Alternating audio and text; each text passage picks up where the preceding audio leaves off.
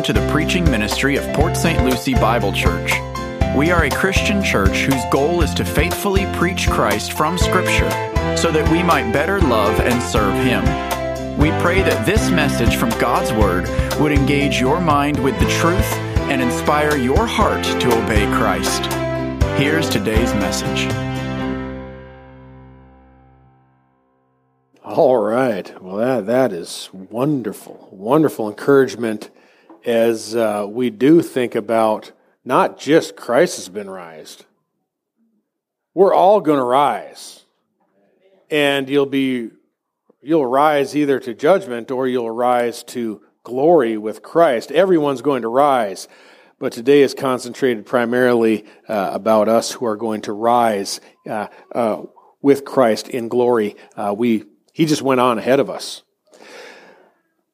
I've titled today's message, um, Keeping the Target in Your Sights. Now, that may sound like a kind of a long title, but it's not near as long as our passage today in Philippians chapter 3. All right? This will be a chapter where the Apostle Paul exhorts with great passion, with great passion, Christians in an ancient city named Philippi. He exhorts them to keep pressing on toward the goal of the prize. Press on towards conforming our behavior to the likeness of Jesus Christ. Get this in the here and now, i.e., uh, it is a goal Again, it's a goal of sinless, uh, sinlessness perfection. Think about that. Sinlessness and perfection. If I were to choose a title today to put in the bulletin for this message, I would probably simply name it The Upward Call of God.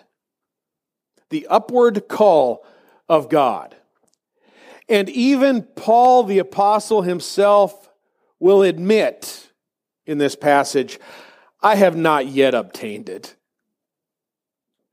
And we know from numerous other passages in the scriptures uh, that we also will not experience a state of perfect sinlessness, uh, also known as glorification, while we live uh, in this life, uh, at least until Christ returns or calls me home. But nonetheless, we are to live in the here and now as if the power of Christ is in me. For it is written, 1 Peter 1:16, you shall be holy, for I am holy. And the day Christ returns, our physical bodies will be resurrected and transformed as his was on the third day. Yet already today, this power in the resurrection, it's great power in Christ's Spirit, it's already living in all who know him as Savior. Philippians chapter 3 ends uh, by confirming that that these bodies will be brought into conformity with his resurrected body. In the text, it's going to be called the body of his glory. It indicates our final stage or, or our state of glorification when he comes. We will receive, like his, a resurrected and glorified body that will never again sin. Therefore, we will never die.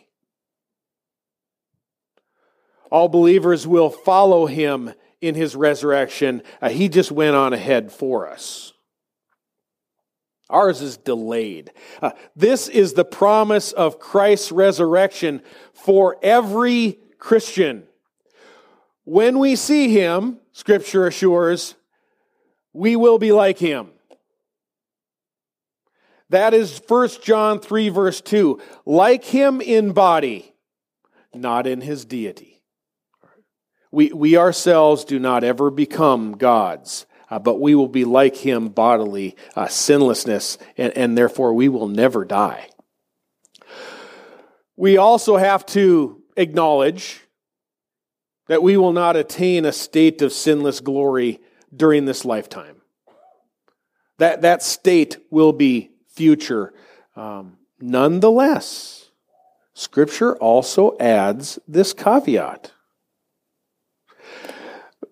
By the Holy Spirit, we have already been born again and we have been spiritually raised from the dead.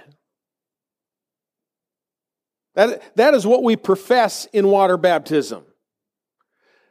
That in Christ we believe that we too have died, have been buried, uh, we're dead to our old self.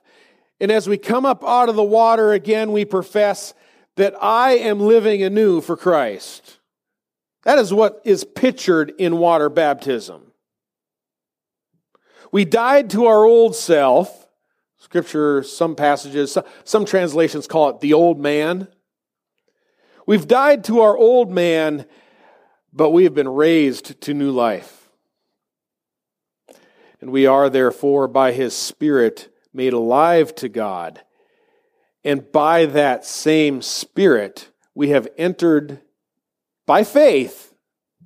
We've entered by faith a, a phase or a state which Scripture calls sanctification.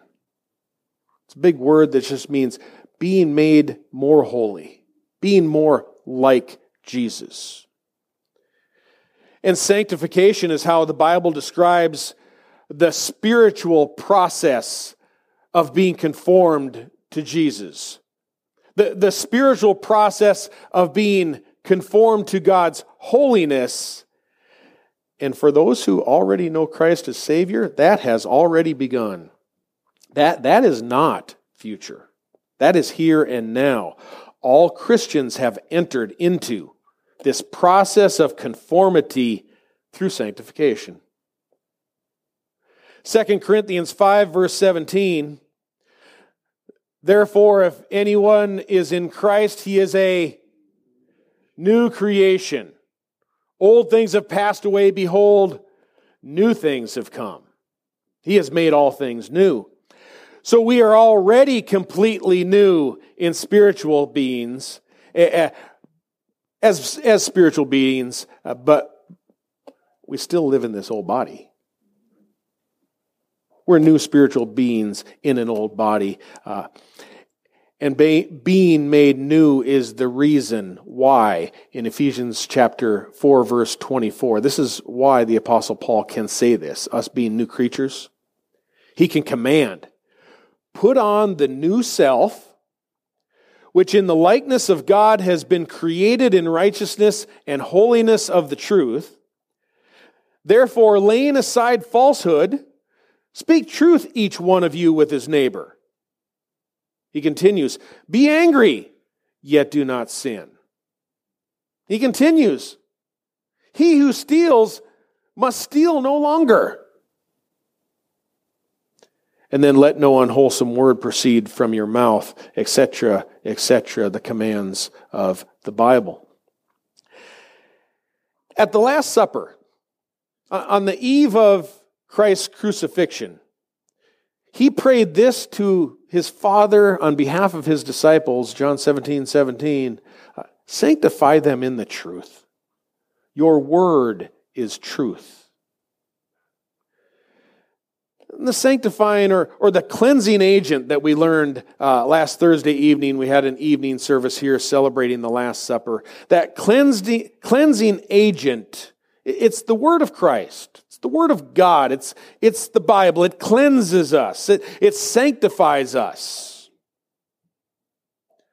And through the power of believing the gospel, that, that Christ died for our sins on the cross, that he was raised from the dead on the third day. Uh, through the power of believing the gospel through faith in Christ, Christians have entered into a state of incremental transformation incremental transformation. We're slowly advancing into a moral reflection of Jesus. This is, this is even while we are still waiting on the day of Christ when he will return in his glory. On that day, boom, that is when our spirit will, will be uh, united in proper alignment with a new body.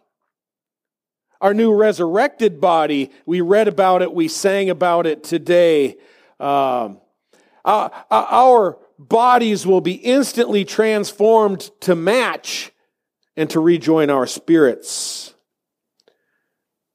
But don't worry about the transform, uh, the transitional uh, phase right now in heaven and what Christians are experiencing there, those who died in Christ. Set that aside. That is another sermon for another day. The transitional state until all this occurs. But we who remain alive will immediately get an extreme makeover. If we are alive when Christ returns, it will be boom, extreme makeover instantaneously previously deceased Christians, those who have died, or scriptures call them falling asleep, they will be reunited with what will be their resurrected and glorified bodies. And finally, death is going to be swallowed up in victory. Oh, death, where is your victory? Oh, death, where is your sting? Be swallowed up in Christ's victory. And although our bodies are not glorified yet, through faith in Christ's sacrifice for our sins and in the in belief of his resurrection on the third day, the Spirit has placed us in this process of sanctification. I think we all will agree that we haven't reached sinless perfection yet. It's not yet our human experience. Nevertheless, Nevertheless, Scripture and the indwelling Holy Spirit, it places sinlessness out in front of us as a goal, as a finish line.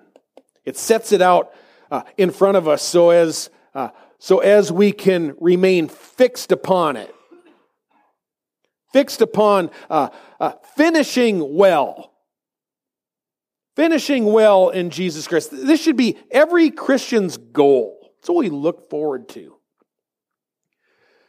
We've all entered the race, and our sights remain fixated on that finish line set out there ahead of us. Folks, that is where we are going to make the victory lap and hoist the prize. Therefore, today we run. We run with passion. We, we pursue a mortification of sin, putting the old man away, putting the body of sin to death in our daily lives. We put sin in our members to death using the tonic of truth, the Word of God, Folks, that is the process of sanctification. With this fresh in our minds, folks, we have also entered the race to win. It means we ignore distractions from the sidelines lust of the flesh, lust of the eyes, pride of life and this is because 1 John 2:17 the world is passing away. And also are its lusts. But the one who does the will of God lives forever. Wow. Because Christ has been raised, we will too be raised, and we are going to dwell with him forever. And folks, the end of this race, it's just the beginning. It's just the beginning of our victory lap throughout eternity. the end, the finish line, is the beginning. That'll be where our perpetual experience in eternity begins. So it's also a starting line. And so we have to keep the target in our sights. There's a question probably all of you have. And here it is. If we are saved through grace, or by grace through faith, if we are saved by grace through faith, and we are, so since we are saved by grace and through faith, well, what motive is there for me to pursue godliness? Purity, holiness. Yes, if everything's just going to start anew anyhow, you know, why not just succumb to the yearnings of my flesh? Why not just enjoy this season for a while? Well, there are a couple answers. Well, there's more than a couple answers, but I'll give you two. The first is only going to make sense to those of us who are born again, who truly believe that Christ is God's Son, who, who died for our sins and rose. This only makes sense to us. Uh, but I'm going to take a little liberty here, which, which I think is with sufficiently within the bounds of Scripture, within the boundaries of Scripture, but a little liberty. At the end of this race, there is a prize. Imagine Christ hanging a ribbon around your neck for you to wear throughout eternity. Everybody gets a ribbon. It's based on a classification. And I realize that 1 Corinthians chapter 9, there Paul the apostle says that well only one re- receives the prize. Folks, but that is just an earthly illustration to help us understand how hard we have to run. To, to spur us on. Uh, we know on earth when someone runs and competes in the game, there's only one who wins, so Paul is saying, run that you might win. It's just an earthly illustration. But, folks, there is not just one ribbon for first place. There is a whole division of first place. There's a, there's a classification, a broad classification of first place. Then there's second place. Then third. Oh, then there's a class of fourth place. Well, then fifth place. Wait, there's honorable mention. Then there's uh, there's one more. That's a participation pin. No, no, wait, there's there's still one more. Disqualification from the race. Those who did not run. Paul says in 1 Corinthians 9 and verse 27, it was, I discipline my body and I make it my slave, so that after I have preached to others, I myself will not be disqualified. Folks, there may be preachers today, there may be people today who are preaching the gospel and a resurrection, and they're not even running.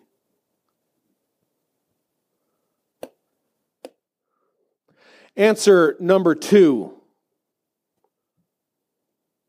Number one is everybody's going to get a prize, except the ones who are disqualified. Answer number two you and I do not get a choice to not run. Not an option. We must run.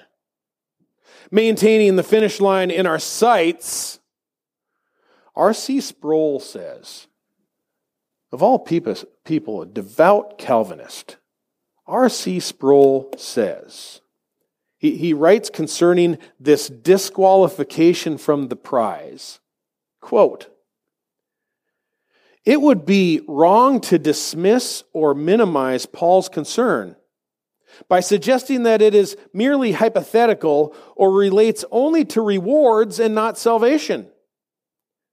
Paul was confident, writes writes Sproul, that absolutely nothing would be able to separate him from God's love. But he never presumed that he was saved regardless of what he did. Sproul says no Christian can afford to take lightly the warnings of Scripture because these warnings are the God appointed means by which true believers persevere till the end. Folks, we don't get to drop out of this race. A race that Philippians chapter 3 describes as the upward call of God. Folks, dropping out of the race will get you disqualified. I think we can put some of that in our predestination pipe and smoke it. Dropping out of the race will get you disqualified. It is those of us who are predestined who run. We are the ones who run. And I'm determined to see that each one of us gets to the finish line. Another hypothetical scenario. As a pastor, you have to be concerned about these things. Because I imagine I'm probably going to be there in some form as people are crossing the finish line, hypothetically. I'd like to see everybody in first place. I'd like to see myself in first place. Only God will decide who's in what place. But um, just imagine us crossing that finish line in classifications, and you know, I see Timmer, Timmy Gunter, he's coming in first place. Yeah, you got Gigi back there. She's coming in first place. Again, God does the judging, not me. I'm just looking at what, you know, see people do. And You see more coming in in first place and they, they filter in and, and uh, eventually over time you see some more coming in through the pack and everything. And I see, you know, Gilbert's in there. He's running, running hard, hitting it. Got more coming. Gilbert comes across the line. I don't know what classification he's in, but God will decide that. And he'll come across the line. I'll see him there, God willing. Uh, everything will go well. And, and then I'll look with him. I say, Gilbert, uh, where's, uh, well, I won't say his name. Gilbert, where, where's, where's he at? You might, you might keep looking say, he's lumbering yeah, he, he's, he's lumbering along. He's, he, he's going to make it. He's going to get his participation pin, a little plastic one, to wear throughout eternity. But the fear is real. There'll be some who just decide not to run.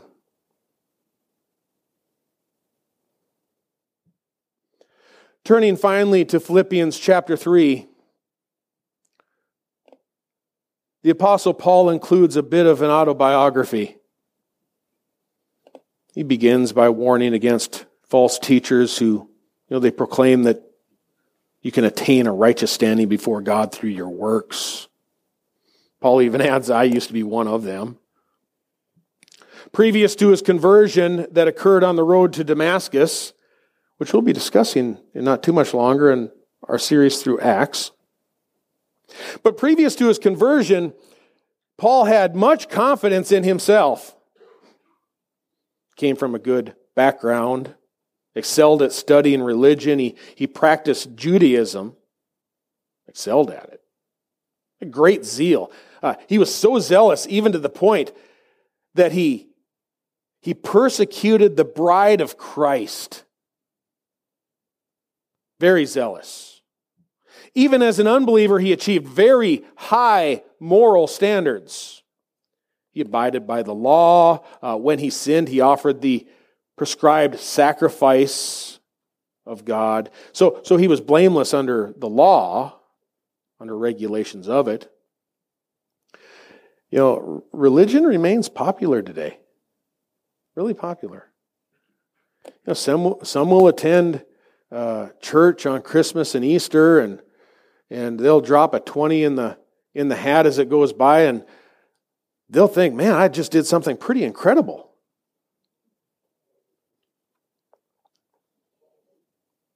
I used to be like them. Now I know I haven't achieved anything incredible. Only Christ has achieved what is incredible. And Paul will state in this passage, I had to ditch all of that selfish, selfish self righteousness. That, that self righteous religion. And I had to do it to grasp hold of the salvation that is available in Christ. The perfect, sinless righteousness of God's Son. He said, That's what I'm going to grab hold of. Folks, there, there is infinite power in the resurrection of Jesus Christ to forgive everyone's sin.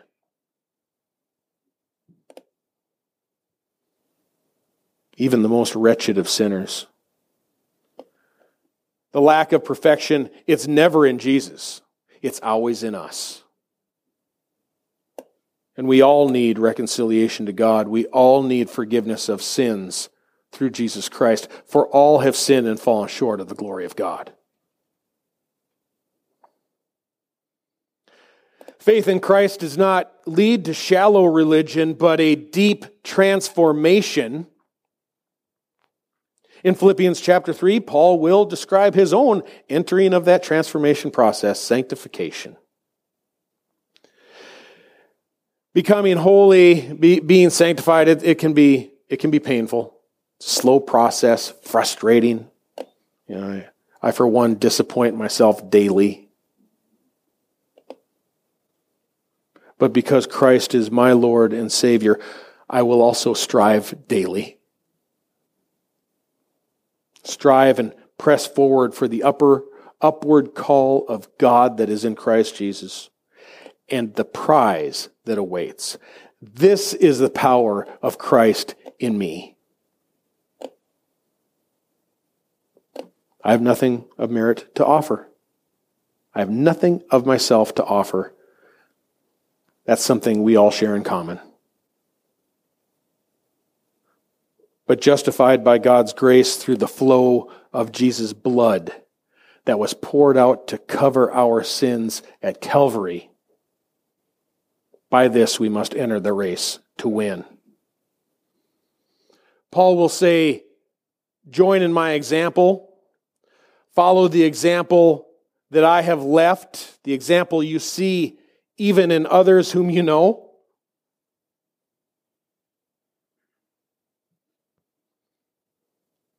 And finally, he offers a sobering lament through his own tears. Through his tears. He says, There are those who have made a profession of Christ who will not run. They, they decided the finish line, it's, it's just too far off, too hard. I'm tired. You know, the race has become wearisome to me. They won't fight on. They look around and say, you know, the world's much more alluring and a traffic than that finish line way out there all kinds of things I can spend my time on in the world, and they surrender their minds and their bodies to the passions of the glories found on earth. You know, they, they even think, some are even thinking, you know, I, I think I might just establish a permanent residence here.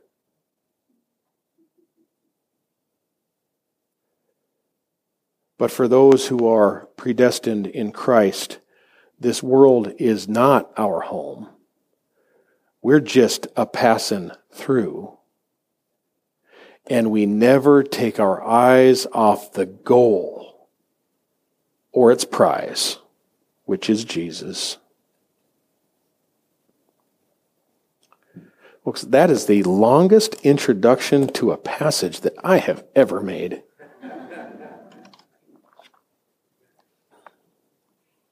It's a passage that can speak entirely for itself. It's a short chapter that will speak volumes to us on Resurrection Sunday.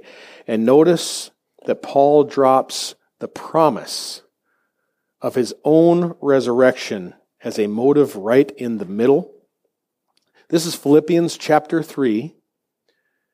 I had about three more pages of notes to, for after this. Cut them off this morning. When I was finalizing, I just cut them off. The passage is going to say it all for itself. You already know what to do, anyhow, right? So let's close by listening to God's word as the encouragement before we depart. Um, I might as well begin reading in verse 1, and I will conclude with verse 1 of chapter 4. Paul writes, Finally, my brethren, rejoice in the Lord. To write the same things again is no trouble to me, and it is a safeguard for you. Beware of the dogs Beware of the evil workers.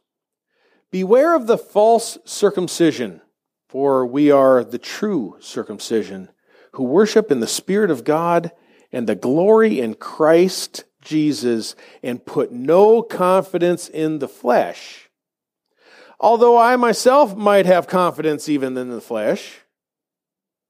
If anyone else has a mind to put confidence in the flesh, I far more circumcised the eighth day, of the nation of Israel, of the tribe of Benjamin, a Hebrew of Hebrews, as to the law, a Pharisee, as to zeal, a persecutor of the church, and as to the righteousness which is in the law, found blameless. Pretty religious guy. But whatever things were gained to me, those things I have counted as loss for the sake of Christ.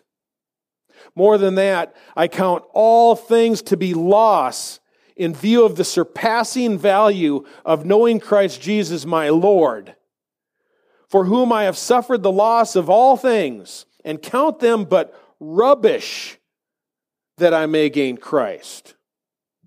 And be and may be found in him not having a righteousness of my own derived by the law, but that which is through faith in Christ, the righteousness with, which comes from God on the basis of faith, that I may know him and the power of his resurrection and the fellowship of his sufferings, being conformed to his death, in order that I too may attain to the resurrection of the dead.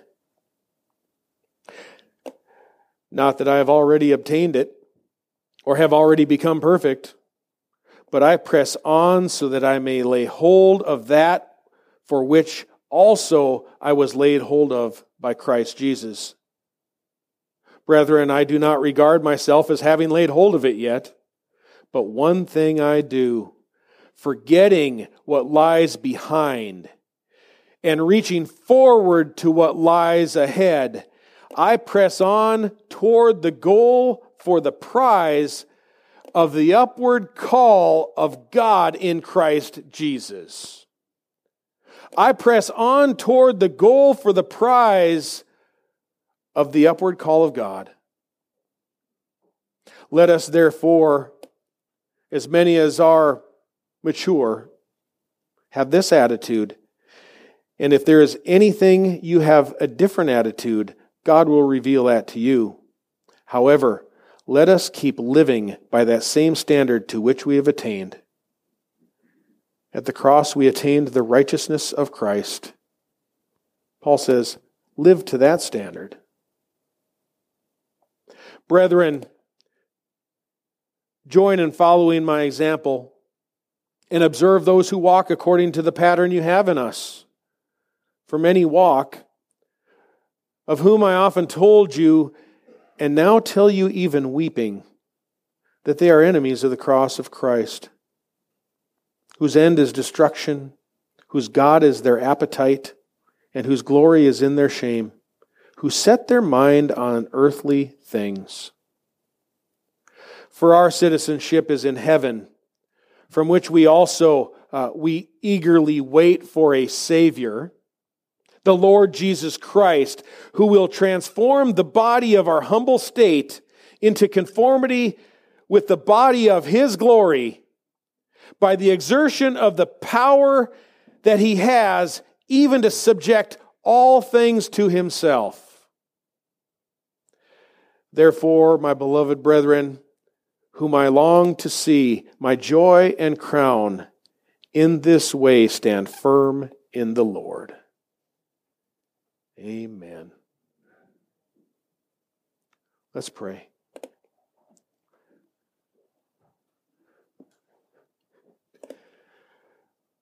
Father,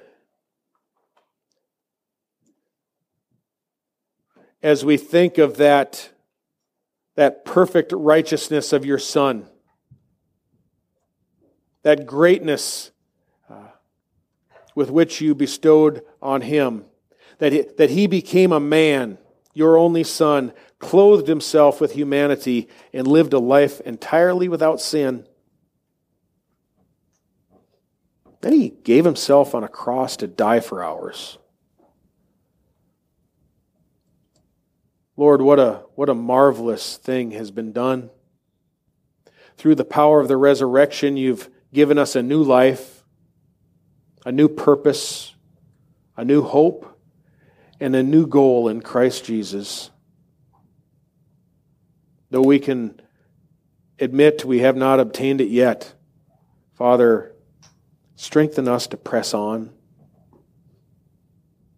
Strengthen us by your Spirit to, to reach for that prize, to run hard, to experience a life of great fruit and joy in the service of your beloved. And as we cross that finish line eventually, Father, uh, we pray that everything we have done on this earth has been pleasing in your sight. Father, make it happen. Open hearts. If anyone here is for the first time heard this gospel, that Christ has died for us, but he has rose, and that through his blood we are cleansed in him uh, Lord, uh, do a work in them, make them a new creature. Take old things away before your Son comes. We ask in Christ's name, amen.